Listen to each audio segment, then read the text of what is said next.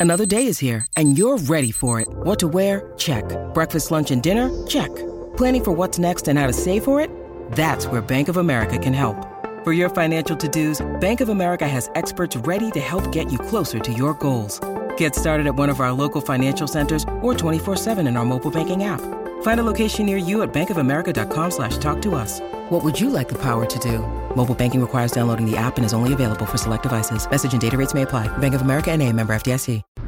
Welcome into episode 248 of the Sources Say podcast, your go-to Kentucky basketball and recruiting podcast on the growing KSR Podcast Network. Sources Say is, as always, presented by our good friends at Justice Dental. Stressed about the big game or were you stressed about the big game? Take advantage of their special offer for KSR listeners and protect your teeth from clenching and grinding for a limited time. They are offering uh, uh, 20% off bite guards and discounted therapeutic Dysport injections. Click the link in our show notes to schedule your free consultation. Offer ends April 4th. I am your host, Jack Pilgrim of Kentucky Sports Radio. Um, I would say I'm very happy to be hosting this show, but unfortunately I'm not because it is a sad day. We are driving home from Greensboro, North Carolina. Uh, sad again, another road trip home, Steven, where we're not very happy, but uh, had to take my trusty road trip partner, Steven Peake, as I've said uh, many times on this show, the most passionate UK fan I know personally, and our go-to videographer who's getting this little setup going as we're driving uh, back home to Kentucky. Steven, again, I'm sorry that it has to come to this, and we. I, I, wish I could just get you on for a fun show where we're excited and talking about, oh, let's book our flight to New York City, and man, I can't wait to stay in, New, in Times Square. Oh, Madison Square Garden is going to be amazing. I wish we could be doing that, but unfortunately, that's just not the reality today on this uh, Monday afternoon. I was really excited about getting a return trip to New York City. The first one um, was a fun trip, not a fun game. I, I was really looking forward to it, and I kind of thought in the second half, I started thinking that, oh my gosh, we're gonna we're gonna get back and immediately have to get either back on the road or get a flight to New York City. Uh, I really believed it was happening, I, and it's weird because I, I don't know. Don't listen to. I'm really pessimistic, you know, and you know you know that I, I like to uh, expect the worst and, and, hope for the best. That, it's not a it's not the best way to go through your life, but it's just and I, the whole day I kind of thought that Kentucky probably wasn't going to win just because of the way the season has gone. Not because I thought Kansas State was world beaters, or I certainly didn't expect Reeves and Toppin to play like that. I thought though up eight in the second half. I thought we would be coming, we would be driving back, and we would be giddy. And we're now getting ready to enter the state of Kentucky. We're coming back with an L. Disappointing. Kentucky loses in the second round. Uh, we get a, very happy, optimistic. Oh, we got the monkey off of our back after the win uh, over Providence on Friday. They followed up with a 75-69 loss to the three-seed Kansas State Wildcats to get knocked out. Another year um, that we unfortunately do not get the chance to um, advance. It's a season of what ifs, and man, how close were we to this, and why can't we just get consistency across the board? Uh, for for whatever reason, it, the the season of ups and downs, eh, like almost this game was was to a T. Just how we've been feeling all year long about. I, I think I even said on the last show that we did that well, you know that you know what you're going to get out of Jacob Toppin, you know what you're going to get out of Antonio Reeves, you know what you're going to get out of Oscar Tshiebwe. As long as you get Cason Wallace, C.J. Frederick, or Chris Livingston, eh, one of those three, I feel good about Kentucky's chances. You get CJ to finally make a, a shot from three.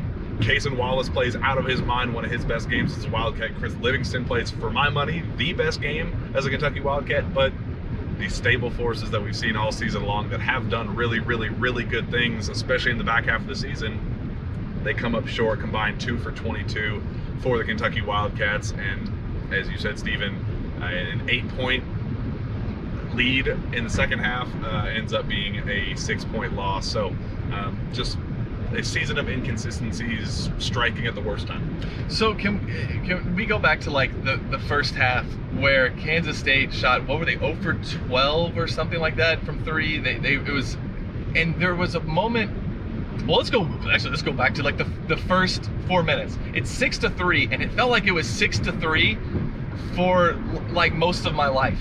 Like they just the score never changed, and Kansas State kept missing shots, and you just thought, man, if Kentucky can get a couple buckets and just get this. Do you remember when Kansas State last time they played them, Kentucky got down 13 to one, and although Kentucky didn't come back and take the lead, it felt 13 to one just felt like almost insurmountable. I think if Kentucky just could have pushed that lead, obviously they got a few more points, but man, it was. It's just the whole season, like you said, that the the inconsistencies. I mean, there was a time in the game where Kentucky couldn't be stopped. I mean, they couldn't stop Kansas State either, but Kentucky couldn't be stopped. But when they when Kansas State didn't score, Kentucky didn't score. When Kentucky started scoring, Kansas State started scoring. Why? Why why was that the case? And I and I think one of the things that frustrated me the most was when Kentucky would get a bucket. I'll, I'll, I'll just be honest. I didn't see a lot of the game, especially the second half, because I was walking the concourse because I was nervous and I was getting ready for to do our, our post game stuff, but I was also just walking the concourse, nervous. And I, but I was listening to the PA. I could see the game. I'd see I'd hear basket by Wallace, and, the, and three seconds later I hear basket by Nowell, and I'm like, how? They're literally just beating. I look at the replay. They're just beating him straight line drive, right out, right. Get the ball out of the basket, go score. And I'm like, how are we not getting back? I don't. Did Kentucky have a problem with that all year? I don't think that they did. Uh, but you and you follow the team a little more closely. You actually watch the games, pay attention to them. Um, I'm more just like a fan, just take, taking in the experience of being nervous in March. But uh, did that was that something that happened all season, or was that new? Like what happened? Not not to that extent, and I think, uh, yeah, defensive breakdowns, just however they were coming, and, and I, I, really did think Kentucky had a, a, great defensive game plan to start the game. I, they, they, were clearly trying to uh, trap and blitz Markquis Nowell and make him as uncomfortable as possible, and uh, try to take him out of the game entirely as a scorer, and it worked briefly, uh, and then he decided to turn into prime white chocolate Jason uh, Jason Williams and uh, becomes a, a, playmaking nightmare and that starts you know forces a, a shift on, on the Kentucky defense and then opens up the door for him to absolutely just cook the, uh, on the uh, as, as a scorer. Um, made shot after shot after shot big shot. Uh, when you have Antonio Reeves start the game uh, I mean as cold as he possibly possibly can started out uh, 0 for 14 and 0 for overall and 0 for uh, for nine or nine overall from from three. Uh, I mean, yeah. At that point, it is what it, he he had scored 22 points a game over the last six games. Had, had emerged as Kentucky's go-to bucket getter. Uh, we've just seen him go for 37 down in Fayetteville. I mean, that's fluky stuff. That is that is absolute fluky stuff. And then Jacob Toppin, he goes individually uh, two for or one for seven overall, over two from three. Uh, I mean, those two have been probably Kentucky's two most consistent presences overall outside of Oscar Tshiebwe and um, they weren't able to make the big shots that Markquis Nowell and Keyontae Johnson and uh, the, the, Kansas State Wildcats were able to make. And, and I, I, guess it's just kind of a sobering reality that when push came to shove, the better team ended up winning, and the season will end with Kentucky probably finishing where they deserve to finish. You know, they, there wasn't a magical run, there wasn't a uh, you know, well, they, they struggled all year long at these certain things, but if they, they fix them right at the right time, they already have the offense. But what if they, uh, you know, fix a couple things defensively? Will they be able to overcome at, at, at the wrong moment? Kentucky's biggest struggles came to bite them in the butt, and unfortunately, the better team won, and it's a, a pretty pretty tough reality, I think. Well, you know, okay, so uh, I don't want to get too far off track here, but it's something I was thinking about um, on our trip back that Kentucky basketball is in this weird funk, nothing to do with coaching X's and O's, all this. I mean, it does, but I, I, what I'm kind of talking about is from 2010 to 2015, when Kentucky needed a bucket. Now, take West Virginia out of that, maybe take UConn out of that, but more times than not, Brandon Knight against Princeton, Brandon Knight versus West Virginia, Brandon Knight versus Ohio State, uh, uh, DeAndre Liggins versus North Carolina. You can go on and on from 2012 2014, 2015. And then 2015, 2015, Notre Dame misses a shot.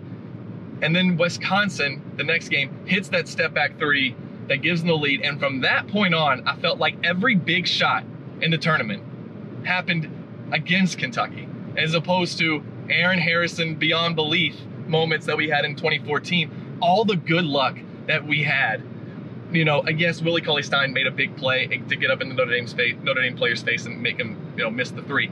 But like I, the way the luck is going right now, if that same play happened in 2023, that shot just goes in. Like it's just it feels like those were tough shots that Kansas State hit. That that last three that that pushed the lead to five.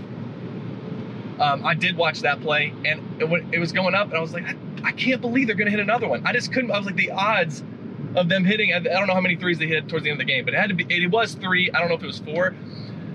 Man, uh, it's just like you said, a fluky thing. Reeves scored 37 points just a couple like weeks ago, and he and he goes one for 10. Last year against St. Peter's, Grady goes one for nine, and they and St. Peter's hits every big shot. I've rewatched that game because I'm a psychopath and I love feeling the pain, I guess.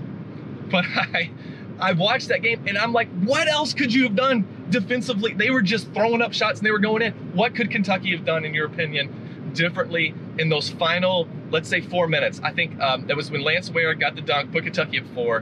What did you see? Was it just them hitting insane shots, or could Kentucky have done anything different? Nah, Markquis Nowell is Kemba Walker reincarnated. I mean, one of those dudes that they had been cold all game long. The shots that they had, you know, they had clean looks all game long and weren't making them. But when they got contested looks, I mean, five, four feet behind the three point line, fade away that Keyontae Johnson step back fade away uh, three from the from the right wing, like shots like that, that, that. That's March, like that. That's March Madness where Kentucky was a hair off. If if I, I go back to that beginning, uh, the couple early sequences with Antonio Reeves, a dude that just went nuclear three three days ago, two days before uh, this last game, where he gets five five threes in the same gym, same goals, same everything, adjust rim adjusted or not. he made five of them yeah. on the same floor, and then he hit the, takes his first two and they rim out. I mean, touch every single inch of the cylinder and it just barely rims out. And he talked about it after the game. It was like, yeah, I just kind of knew that I, it wasn't going to be my day uh, after the fact. And you just think if those two shots had fallen, I mean, they were just a, a speck off. Yeah. If those two had fallen, is the whole trajectory of the game different? How, what is the narrative? How, how does that impact momentum and all those things? Because truthfully, I do think Kentucky controlled for a lot of the game. They did lead for the majority of the game, but I thought they controlled um, pretty much the, the, the, entire time outside of the, the, the, last minute of the first half. Um, it, it's just kind of one of those it, it is what it is type deals where they.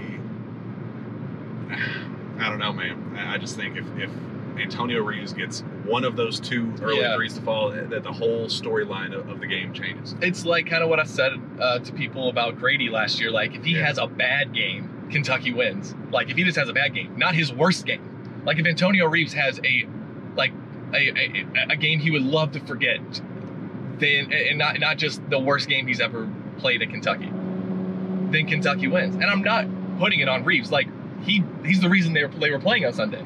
Him and Toppin people kind of going after them a little bit, you know, as being seniors that maybe, you know, oh, why, you know, maybe hit, you know, why don't they hit these shots? Look, like you said, you're talking like, how badly did he miss? Like, it's a, it, it really does become a game of inches. And he had a three in the corner in the second half, all by himself. Uh, Cason uh, got, got it to top and top, and I was, was like one more pass. Reeves is wide open. I thought that was going down. Everyone stood up had the three ready to go, and and he missed it. I couldn't believe he missed that one. Um, that's when I, I thought we were in trouble. Then I thought Kentucky was in trouble because uh, Oscar just missed the front end of a bonus. Uh, Kentucky's eight point lead advantage. The game was tied, I think, at that point. And um, credit though, Kentucky and Cason Wallace. There was a couple times I thought that earlier in the season they fold. I mean, I thought the game might have been over when they went up five in the second half, just because of the way this team plays in the second half when they're behind. That they don't really, they struggle coming back. They, you know, that's when guys get even more tight and shots stop going in, and uh, they battle back. Cason Wallace put this team on his shoulders. Um, you know, you got a, a, chance to talk to him um, in the in the locker room. I didn't really get to see him. What was his like attitude and mood like? Very, very, very blunt, very short. Like, uh, as I, I, think, as frustrated and as put off as I've ever heard, and he's he's always been very short-winded. So, you know, getting drawn out responses is is always. I mean, it's always a surprise. Um, but you could tell that he was really shaken up. He was really hurt because I mean that's that's a dude that you cannot. I mean you can't blame him for the loss. He, he was absolutely terrific. Uh, he goes for 21 points on 9 of 11 shooting, 1 for 1 from 3, 2 for 2 at the line, 9 rebounds, 4 assists. He had 5 turnovers, but a lot of those came in like the first couple minutes. Um, you know, two steals in 34 minutes. He, he was absolutely sensational so, from, from start to finish. He, he only had like one turnover in the second half, then I guess. I think he had four at halftime. Him and Oscar both. Um, what's what? So what is it? Uh, what's the deal with you know, Oscar Tshiebwe, you you really you wouldn't trade him for almost anybody. Um, but passing uh, when they when every every time they went to double team him, I was just, hey, please get rid of him before that double team comes. Um, it, it, has been an issue all season, right? I don't I don't know if coaches tell, are telling him, you know, catch the ball and let's move it around because they're double teaming you. They can only have five guys on the floor. That means somebody's open. So maybe kick it back out, move it around, look, try to find the open guy, make the defense move. I just I felt like Calipari did talk about this a lot all season. Guys are holding onto the ball, or they're just dribbling it, or we got to move the ball. And they and we saw the ball movement get better. I pointed out uh, to to uh, some people about like how they, the ball movement, even in the Vanderbilt game where they lost. Um, what is it Oscar Tshiebwe is like going to be one of the best players of the Cal era. But um, you were just listening to something I thought was really interesting. Can you just, is it okay to kind of talk about what you were listening to just a minute ago about Oscar and can you win six games with him? Yeah, I, I was listening to Game Theory, I think, with Sam Vecenie with uh, The Athletic, who just, you know, kind of went in on the, that fact that he's kind of a, an anchoring center that uh, you you can't bring him out uh, uh, you know outside the paint. And um, yeah passing is is poor. And uh, I think the issue with Oscar is in that type of moment, he feels the need to do everything by himself because I think he saw, okay, well, nobody else around me is making the big shots. Cason is driving and scoring at, at will, and you know, if I can't do it, then definitely we have at least, uh, you know, Cason making making plays happen. But uh, when you have Antonio Reeves and Jacob Toppin clearly off their game, clearly missing shots, I think that panic almost kind of sets in for Oscar, where he's like, "Oh shoot." This team is going to lose unless I, I take the game over, and it mm-hmm. almost backfires because yeah, he does put up 25 point uh, you know, stat lines: 18 rebounds, 8 of 13 shooting, 9 of 11 from the line. He was terrific. Like uh, in terms of yes. scoring, um, you know, pure domination on the glass and all those things. Yeah, yeah, absolutely. Uh, but it, it's the, the timeliness of the turnovers and, and the costly decisions that that, that just kind of just move the needle just a hair the other directions, and it sucks. And, and you don't want a guy with the legacy that Oscar Tshiebwe has and, and, has put so much into this university. Like Oscar Tshiebwe is not to blame for that loss. No, but you can say that when you know the, the, panic that he saw when everything else wasn't working and his need to um, do, you know put the ball in his hands and, and take matters into his his own hands that's where things you can kind of tell started getting shaky a little bit. Uh, and i mean credit to kansas state because that's exactly what their game plan was. They admittedly did not think that the Providence scout was very, very good. They, they, they wanted to play, uh, you know, similarly to, to what Vanderbilt did well in both of their wins over the Kentucky Wildcats.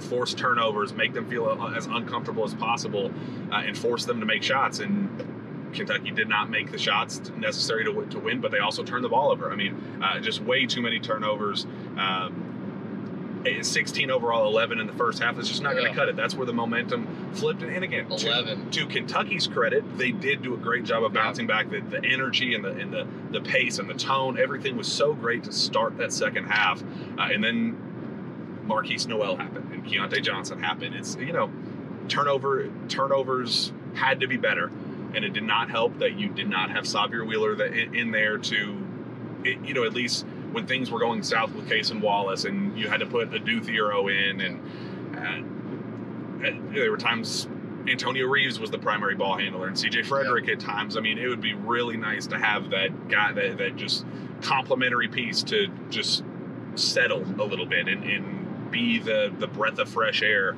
uh, in and complement what Markquis Nowell does, a five-eight point guard that is the kind of the pace setter, the, the change of pace guy that we've talked about on the show. Uh, to we're blue in the face as to what Sahvir does. Well, that's it, literally who Markquis Nowell is for for Kansas State. I would have loved to see that back and forth between those two, them both getting up in each other's grill and you know really guarding each other 94 feet. I think that would have been a blast, but unfortunately we didn't get that opportunity. The Sahvir Wheeler story is going to be something everybody's going to you know talk about. I really really thought he could have helped this team at several points during the season. I thought uh, the Georgia game, Cason picked up two quick fouls. Um, the um, you know the this past game, the Vanderbilt game in um, uh, in Bridgestone. So, you know, we talked to him on Thursday. They it, it sounded like he was going to go. I, I don't I you know, you try to read through some of the stuff.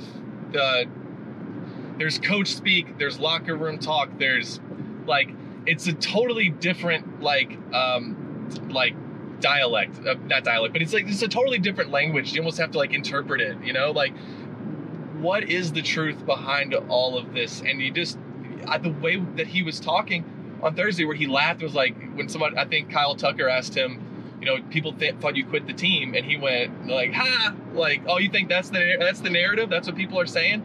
It sounded like he was gonna play. Um, and then he, was. I guess he woke up on Friday, seventy percent 70, 75%, I think is what Cal said. As a fan, it's just, um, it's another mystery that is just frustrating. Because here's the thing he, I'm not saying, because we don't know. Like, we don't, so like he could have been hurt this whole time. He got an injury that Calipari called a minor injury, and then he was out the rest of the season. And it's so weird. And it's like, all right, who's not being upfront with us. You don't need to tell us every detail. The, the and it's certainly not the media because the media is just the conduit for the fans. We're that's just the middleman for the fans. And you, but even still, you don't. The fans don't have to know everything. I think though, it just creates a, a more toxic environment for Sahvir Wheeler because people just didn't really know. There was no specifics on injuries, no specifics uh, you broke the, the news about what the surgery was on KSR Plus, I think. Um, but even then, like from the team, we're not getting, as a fan, you're not getting specifics. And then people just kind of fill that void with whatever it is they think it could be. And I'm sure Sahvir Wheeler said he wasn't on social media. I don't know that I believe that. I know his Twitter is still active and that he's on it. He's probably seen fans say some pretty terrible things to him. And that's so not fair. Um, and it's not fair to him also because if you th- thought he quit, well, Calipari's saying that he's go- they're all acting like he's going to play. So it's not fair to to Wheeler. The entire thing was not fair to him. I was talking, we've been talking, I've been talking about Sahvir Wheeler, I think, all season. Because I really thought he could help that Tennessee game after I left that game. I thought, man, what a great teammate. He was up on the bench cheering for his guys. And but we saw what Cason Wallace needed to be the point guard.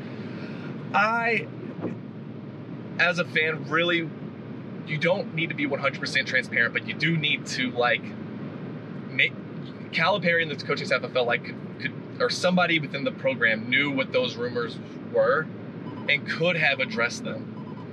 And the fact that it wasn't, I think, made it worse for Sahvir. I think the fact that Cal like really forced him to play in some of these games when it was clear that the, the lineup that was going to work. That how that Benny lineup ended up doing. Like I think people knew what the lineup needed to be, and people, when they booed, I mean, maybe some of them were stupid and they were booing Sahvir, but I think they were booing Calipari for how much he was playing him. He was a role player that was, you know, getting starter minutes. Um, you know, you look at what Saul Smith went through, and he was playing over guys that maybe he shouldn't have been playing over, and he still had some really good games. The game against USC in the tournament, he was he had one of his best games uh, when they lost to Brian Scalabrine. He got a lot of stuff said to him, a lot that's the kind of the tax that Cal talks about. You're the point guard at Kentucky. That's like being the quarterback at Alabama, the quarterback at Tennessee. Like it comes with a lot. But when it's good, like you're the man. Like you're a rock star. You're on the cover of Sports Illustrated, and it's great. There's a reason why you wanted to take that role. I, I, I just I don't know like as just a fan, again, I'm an idiot. I don't I don't follow the team like Jack does. So like I'm just throwing stuff out here. I'm kind of just gauging your reactions also. So your your poker face is pretty good. Um, do, do, you think that Cal kind of did him an injustice, or is this just something the, the fans took and just like because we're crazy and just kind of blew it out of proportion? Um, it, it, it's complicated. Um, I, I do think that emotions played a part in all of it. Um, and we're definitely going to get more into it. And, you know, the season just ended, and, and there's going to be a lot of talk uh, about how things unfolded and, and uh, you, you, know, individual decisions like that. And, and obviously the Sahvir Wheeler saga, and, you know, when he inevitably puts his name in the transfer portal and makes his decision, uh, you know, as to what his future holds and, and all that. Like, there, there's a lot of conversation to get into, but I do think that he was hurt by uh, all that. And I, I, don't think he was worried necessarily about booze had, had he been there for senior night. I think it had more to do with, you know, I don't want to hear their cheers. You know, I, I've heard their boos in the past. Mm-hmm. I don't want the standing ovation. I don't, and I do think just privately that was a, a part of it. Um, the surgery was a very real one. It was a very serious one, and it needed to happen quickly. Could there have been a day difference? That stuff I don't know, but or a video uh, or a, a video, a statement. I, I, do think that that could have been handled differently, and I said this on the show. I think that's going to be a decision that uh, he ultimately regrets one day. I, I do think that no matter what happened this season, no matter how fans treated him for better or worse, and I do think it was a um, a, a very vocal minority. I do think that 95% of Kentucky fans treated him the exact way he deserved as a as a leader, as somebody that did a lot of really good things for this university and deserved to to be ultimately supported and loved and cherished. And I think that's why when he did come out for senior day, there was a or when he did not come out for senior day, then Ellen Calipari came out in the number two jersey, that there was a standing ovation and there was an absolute roar from the fan base because 95% of those fans that, right. that is their gen, genuine feel for Sahvir, and that's that's where it sucks because uh, it, it, it sucks that there was so much toxic behavior surrounding Sahvir, uh, and I do think that a lot of it was not justified in the sense that it was okay to want Cason to play more and have a, an expanded role, but not at the expense of saying Sahvir stinks. He needs to go, uh, you know, go on somewhere, throw them in the in the trash, and like that. That was not necessarily it was not productive behavior uh, on either side, and, and I, I do think that both sides will end up regretting how all of it unfolded because that that unfortunately is the lasting legacy. We're not going to remember the 20 plus, you know, 20 point break breakthrough performance against North Carolina last year and, yeah. and the times that he was the straw that stirred the drink and the the starting point guard of a number two seed in the NCAA tournament. Like big picture, like that's who he was for this team last year. He was a winning point guard He's that great. did do a lot of really good things. He had his flaws. He was a turnover prone point guard that uh, was not a great shooter you had to play uh, around him and, and, fit his style of play uh, a whole heck of a lot better. And, and, I don't think that this team, especially early on when Antonio wasn't making shots and CJ was uh, off and on, and um, he needs to have shooters around him and, and he needs to play with a style of, of play and, and, a pace. We talked earlier. What, what, did Kentucky finish in tempo? 215? it was, it was something bad. like that this season. Yeah. I think the Big 12 just speaking out loud here, and I have already had some conversations, assuming he does decide to put his name in the portal. Um, I, I, think Kansas State might be a fit for him because I do think Markquis Nowell will end up leaving and going pro there, and I don't think that that's a bad fit for him.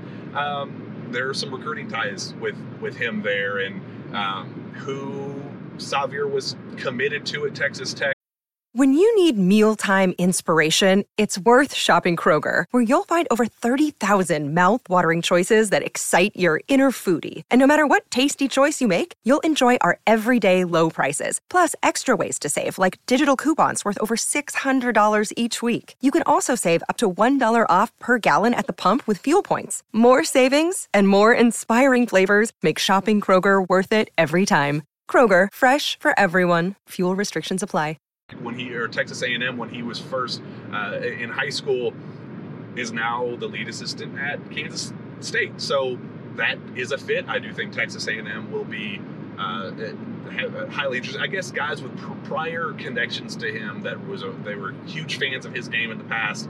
They will they're still fans of his game, and I do think that the, the that there uh, will be connections there at some point down the line. I do think that there is a role for him somewhere. He's going to start for some college team next year. I think he's going to be a damn good one. So um, it sucks the legacy is what it is, and the last time that we get to we, we ever got to talk to him uh, ended up being that Thursday afternoon where he said, "I'm ready to help this team go on a run. I'm available to play. I feel good. I I I, I want to be." You know, he told the story about the last time he was in this situation. He tore his meniscus as a senior in high school, missed the majority of that year, came back in time for the playoffs, and led his Houston Christian School to a state championship in Texas and he kind of threw that narrative out there, and that was the storyline of you know it's my senior year, out for a long time due to injury, and I get the chance to return for the playoffs, return for the NCAA tournament, and help lead my team to a national championship. The storyline was great, but unfortunately, the lasting memory will be that, and then the next very, next morning, Cal or next afternoon, Cal saying that he's only at 70 to 75 percent, going through pregame warmups shooting around as as normal in full uniform and then not playing a single second in two straight games. So um, it sucks. I will appreciate Sahvir for what he brought yeah. to the table uh, at this school, and, and uh, it's unfortunate that it ended the way that, that it that it did. And I do think that he would have been a, a huge help in that game, but now the situation is what it is. Um, Steven, I want to you you were the, in there in the locker room with me, yeah. um, and I want to just kind of paint that picture. Yeah. Because that was a memory that I think I'll have for the rest of my life. Have you just, done one of those before? Um, not in an NCAA tournament okay. game. Okay, I, I, was curious because you, you, said that, and I, I, I wondered because I know you've covered the team for a while, but of course, it, COVID and everything had been different, so I didn't know if, if that was the case. But yeah. Yeah. Uh, so the media floods into the locker room, and again, there's a lot of people on social media saying uh, I hate that the media goes into the locker room after we that. Do well, too. well, well, we, we don't want like I mean it's it's great for big wins and you know the excitement and all that stuff, but it is tragic. Like it is a it is a terrible it's a funeral. terrible thing walking into their home and their personal space following misery, you know? And, and it's not immediately after the game ends. There are some people going, give them a couple minutes to cool off. It's like 30 minutes after the game ends where they've already cooled off. So the emotion and reaction that we get as is yeah. is already the kind of the let the dust settle a little bit beforehand. So just keep that in mind.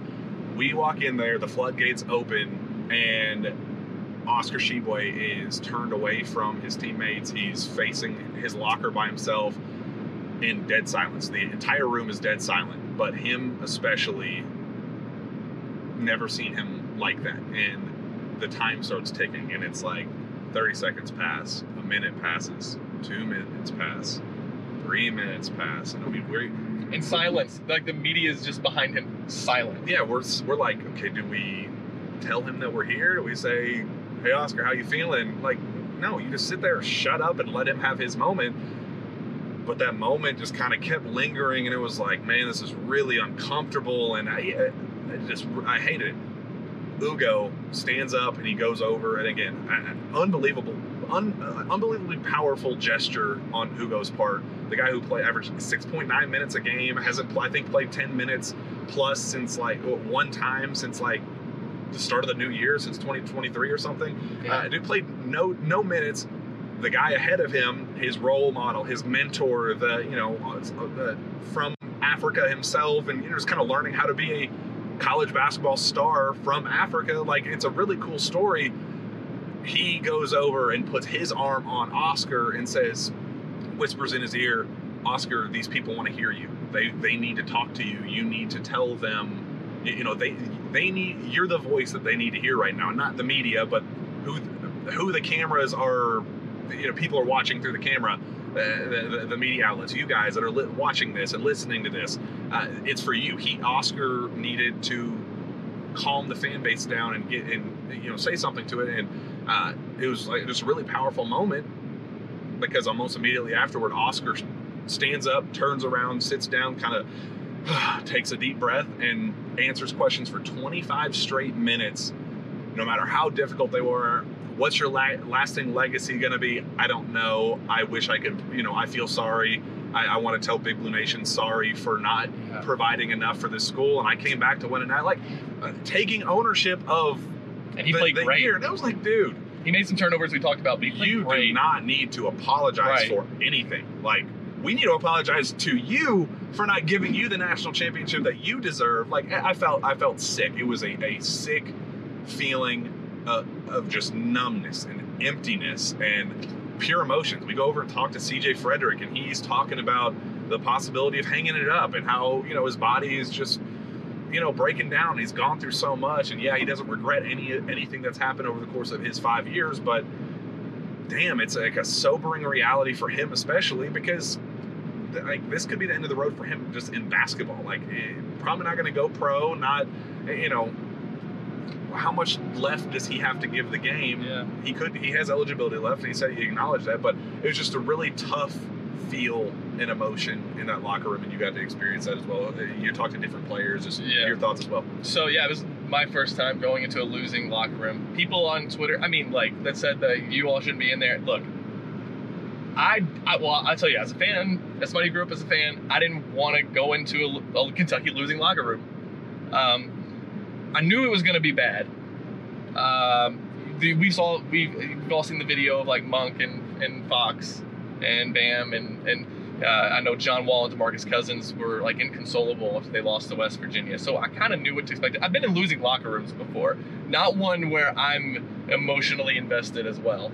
Makes it just a little bit different, and, and not for an NCAA tournament. Um, I was, I was, um, uh, sorry, I keep getting phone calls. Um, I, I was talking to Antonio Reeves, and uh, I I felt so bad for him. Like we said, his stat line was was was bad. I mean, there's there, you can't really sugarcoat it. It was bad. Um, but he played so well all season. He single-handedly, for the most, mean, I don't know single-handedly, but he but they don't win a lot of games without him. Especially like Arkansas, they don't win that game. They probably they may not win the Providence game without him. Um, and I really really did enjoy watching him play. Um, I love his jumper, and I but you're right. We got there about 20 so minutes after the game ended, maybe 20 to 30 minutes. They and but you've seen everybody with the red eyes. CJ Frederick was the, maybe the most like tore up, and uh, you know what an unlucky season it had been for CJ. I felt so bad for him. Course, felt bad for Oscar because you know he he, he, he felt like Oscar was that guy who just took his heart and put it on the floor for you. You know, like um, I think CJ to play through what he played through is another one of those guys. I'm not saying that anybody didn't give 100%, I'm not suggesting that, but just that CJ, you know, if you ever crack your rib, go and try to play 40, you know, play, well, not 40 minutes, but try to play in a high level college basketball game and just see how uncomfortable it would be. And not only that, but he had the finger and the ankle from last year and the, and, and everything else, and it's, and the pressure, and then, uh, and, I had a moment as I was leaving, and Antonio was standing by the doorway, and you know I just became a fan for a second, and I, I didn't know if I'd ever talk to Antonio Reeves ever again, and I, I told him that you know it was like, hey man, it was, it was you know it was probably unprofessional, but I just said it, it was really fun watching you play. I really enjoyed watching you play. You had a great year, and, and thank you for the memories. And um, again, probably unprofessional, um, but I, I just you see them as kids in that moment. Like you almost as an adult i'm you know i'll be 33 on friday. That was going to be an awesome birthday by the way to watch uh, on thursday watch kentucky beat michigan state and then get prepared for tennessee and enjoy my, my birthday in new york city. That was going to be great unfortunately. But uh, but again i'm going to be 33 i almost just like want to like give some of the kids a hug. Like i just feel like they need an adult. They like it's just like they just look like little kids some of them. They're 22 they're not kids some of them are not kids but some of them are. I mean Cason was pissed. Chris Livingston is was pissed, but he again these guys like they you just forget until it's like that raw emotion, and then you're like, oh, I remember I was 18. Like oh god, like could I imagine? Could you imagine like a bunch of adults coming in, you know, grown men and women to, to ask you about a game that you played poorly in, and you let down an entire Commonwealth. I mean, geez, man, like you talk about like pressure in the game, like that's tough, but like having to do that, having to, I,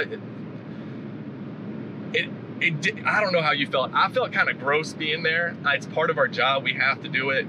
Um, and I think it does humanize them. So it's, it's a net positive for the players because now we're talking about how, you know, these are real people. They're not robots, as Cal likes to say. That was, that was a tough experience. I likened it to a funeral. Like you just didn't talk. You were very, you had to be respectful. Every everybody was experiencing loss. Um, I'm going to be working on a project over the off season on psychology of sports fans. Uh, the author uh, is a professor at Murray State. He wrote the book Psychology of Sports Fans. He says that losing a, a game, like an elimination game, will give you those same exact feelings as if you've lost a loved one, which sounds insane, but obviously that goes away. And as you turn the page, and you know there are things bigger than basketball, and you move on and you play next season or whatever. But like that was that was really tough to experience, and and I know that there's there's been worse ones, you know. Um, but I think that this team had a path. These guys knew they had a path to the tournament. They kept talking about how much time they had. We kind of joked like, well, "How much time do you got?" But but I got the sense though that when it when when they lost, that they were like, "Oh." Said going into that funeral because that was the the death of the season. Yeah, I mean, um, again, felt felt terrible for them. I don't. I know a lot of them have decisions to make. Um, I, I think it would be big to get Antonio Reeves back with next year's team. Um, how do you feel about? I, I, tend to disagree with the guys some the guy's uh, point that Oscar you can't win six straight games with Oscar. I just think you got to use him in a different way. There obviously there was defensively there were issues. These things are fixable. I think there's a way. You're telling me you can't win six straight games with a guy who gets that many rebounds and that many points and I know he has there are deficiencies that he had on defense. You can't figure out a way to make that work. I mean, I, I don't know. I feel like I, I, don't know that. I don't even know if Calipari wants him to come back. Like I, you know, I don't. You heard him a lot, especially early, and he did stop doing this. But uh, do you remember the, the, the early press conferences when he was like, "But I got Oscar. What do you want me to do? I got Oscar." Yep. I, almost like I can't do this kind of offense. I have Oscar. I, I can't play this defense. I have Oscar. Well, I mean, that made me think like, okay, you're acting like the National Player of the Year coming back is a bad thing. Was it a bad thing? Like, were there? First of all, I guess the question uh, I would I would ask you is like, is there is there a real is there a world where Oscar comes back and plays another year at Kentucky? Uh, I, I don't see it. I think this was the last hurrah for him. Um, I, I, think the opportunity would be there to come back, and I, I don't think that Cal would tell him no. Uh, but I think then you start getting into okay, well, what's going to happen with Ugonna and Onyenso? What's going to happen with Aaron Bradshaw? What's going to happen with Daimion Collins? Like, okay, so you're going to take Oscar back, uh, and then Daimion Collins, a dude that lost everything this year. Yeah. You're going to say, well, sorry, bud, we got the National Player of the Year. Um, figure it out. Hope you enjoy Baylor or Houston or Texas Tech. Go on home and have a nice day. And do you expect no. Collins to be back then? Uh, well, and I don't think it's it's it's as simple as that. I'm just yeah. so more so saying right, right, making the push for a guy like Oscar yeah. who's had his opportunity and, and mm. you know every single opportunity that he could have ever dreamed of yeah. in Lexington. You know, I just think when push comes to shove it's sometimes it's best for a fresh start with people. It's, it's going to be time for a, a fresh start with Sahvir Wheeler. It's going to be a time for a fresh start with you know just Jacob Toppin. I'd love another year for Jacob Toppin, but you know he's looking for. He's been in college for four years and you know trying to figure out am I a pro? What what can I do to be a pro? So eh, he needs a fresh start. You know, sometimes it's it's necessary for certain guys, and I just think Oscar fits that billing almost to a T. And when you have guys like Ugo, who is deserving of an opportunity, any I mean, he was the only guy on this team that didn't get an opportunity this year. Even Adou Thiero had a bigger opportunity than, than Oscar did this year. So it, it's just little things like that that, um, again, we'll, we'll get into the nitty gritty of, of all of that when the time comes. And this week will be that time. We'll, we'll do a uh, you know the dust has settled. What's going to happen with coaching staff? But you know potential coaching staff changes.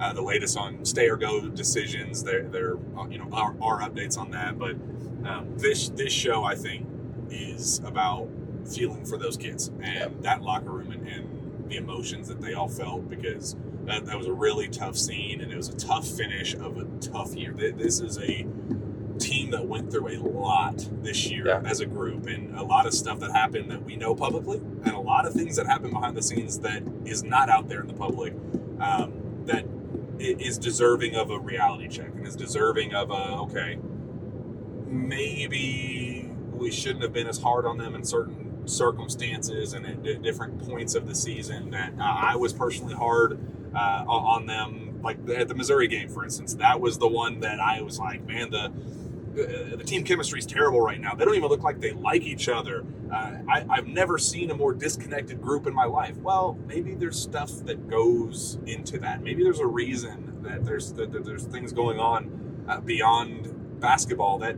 really basketball doesn't matter right now and in mm-hmm. that individual moment. And you know that's not an excuse for missed shots or you know in, you know individual things that happen during the game. And uh, that was a game that we you, you go back on, and, and, Kentucky probably does regret going to Columbia and losing in that way. But it's just a, a big picture issue. There's a lot of stuff that happened with this team that and probably some stuff that we'll, we'll, we'll like we'll never know because it's none of our business, right? I mean, stuff like you know, stuff that may happen outside of basketball that doesn't happen on the court. Those are things that I'm not. I'm not even saying that we have a right to know because I don't think that we do. There are some personal things that you know may happen, you know, with the team that you know will affect how they play. Would certainly affect how you play, depending on what it is. Um, so I, this team went through a lot. I mean, it's from the very beginning. I mean, you know, I don't know that I don't know that anybody in the media really gave much attention to um, Daimion Collins' dad passing away and how much it affected not just him but everybody. And um, I really thought Daimion Collins was going to have a great year. He looked great in um, in the Bahamas, like everybody did. But also there were there were moments um, this year, uh, Florida game maybe where first half where he hit a few buckets, a few jump shots he, I really thought he was going to have a big season, and I don't know that we ever. Um, now that you know, of course, we talked about how much that affected him, and and how much like, how you know what that has to do to a, a young kid, and um, you know, and the and how sudden everything happened. Calipari, when he first addressed it, you could see the hurt on Cal's face. I just wonder how much. I mean, that's where it started. I mean, and then they had several other things happen along the way from injuries to season-ending injury. I mean, just all kinds of stuff. And then, oh, on top of that, you're losing games, and on top of that, not just the local media, like national media, that guys who cover the NBA, you know, the those people are now, uh, what's wrong with Kentucky? What's wrong with this guy? You've talked to NBA scouts who have been at games, and at that game in particular, that was asking a lot of questions about what's, hang on, what's going on with this? this team took on a lot. They they called um, uh, Joe B. Hall's 1978 national championship team like the no fun team. I don't know that this team had a lot of fun. There were there were highlights. There were some big moments in in, in particular games. Um, maybe Arkansas might be one of one of their top moments of the season. But you're right in that they didn't really they didn't accomplish. There's nothing to like. They didn't win an SEC tournament didn't get to the SEC championship game. You know, didn't win the Champions Classic. Didn't really win any out of conference games of note. Um, you know, at least when we went to London, they won that game. So at least didn't waste that trip. But I mean, I don't know, man. Like, there, how much of it, you know, do uh, national media, uh, especially, like, they're not there. They a lot of them they write columns from you know 100 miles away or further, and they have no idea um, maybe some of the hurt that these guys go to. If you if, if, there's ever a doubt that these players care or not, um, watch one of those locker rooms from any of the seasons, especially this one. I mean, everybody they cared. I mean, they they were hurt. I mean, I, I really hope they win it all next year, so I don't have to experience that again. That would be great. Yeah, that would uh, that, that, that sure would be nice. But, but yeah, it's uh, a, a tough way to finish, and I feel for these kids and. Um, there, there is a lot of excitement for next year, and, and obviously that, but but I'm not personally going to kind of throw these kids away in favor of that. You know what I'm saying? Like, yeah, yeah. I'm not. If, if Antonio Reeves decides to ultimately go, I'm not going to say, well, at least we got DJ coming in. At least we got Rob Dillingham coming in. Like Antonio was a hell of a basketball player that brought a lot to this team. That went out in a pretty pretty rough shooting performance that that's going to be something if, if he does decide to hang it up or you know go it, it would be going pro not hanging it up completely but hanging it up in kentucky uh, that, that's going to be a tough legacy thing for him just like you know kellan grady losing against st peter's on a one for nine shooting performance and him not having any more eligibility to come back and uh, it, stuff like that is tough and, and so I, I'm, there will be a time to break down i'll be at the mcdonald's all-american game in two weeks shoot uh, uh next week, I think. Yeah, next next Tuesday, I will be at the McDonald's All American game for the open practices and uh, all that stuff. So uh, I, I, get one full week, Steven, before I start having to turn my attention toward that. But for today, at least, um, you know, appreciate that we get the chance to just you know say thank you to Oscar Tshiebwe. If it was the last time that we got to see him in a Kentucky uniform, appreciate everything that he brought to the table. CJ Frederick, tough as nails. If if he decides to call it a career, uh, that's a dude that played a lot of basketball, that did a lot of good things for two different, two very high profile programs on and off the, the floor. Um, you know, Antonio Reeves, whatever his decision is, Jacob Toppin, man, his turnaround since the, that exact Missouri game, uh, his turnaround has been one of the most refreshing and, and joyous experiences of this job. Just seeing seeing that you know kind of it all click for him. That that was a really rewarding feeling for him. And shoot, you know, Brennan Canada, dude that uh, we rarely got to see on the actual basketball floor, but uh, you know he brought a hell of a lot to the basketball team mm-hmm. from you know a, a, leadership perspective and in the locker room and uh, in practice and behind closed doors in the, the dorm and all, all that stuff. There are a lot of dudes on this team that impacted this program in different different ways, and um, I appreciate all of them. Like you said, I, am I'm glad you got the chance to fanboy a little bit and say thanks for everything because uh, these these all of them have brought a lot to this program, and uh, it did not end the way that they wanted. They wanted to win, just like all of us. It's really disappointing, and there's a lot of stuff to be frustrated about. And um, again, we'll get to that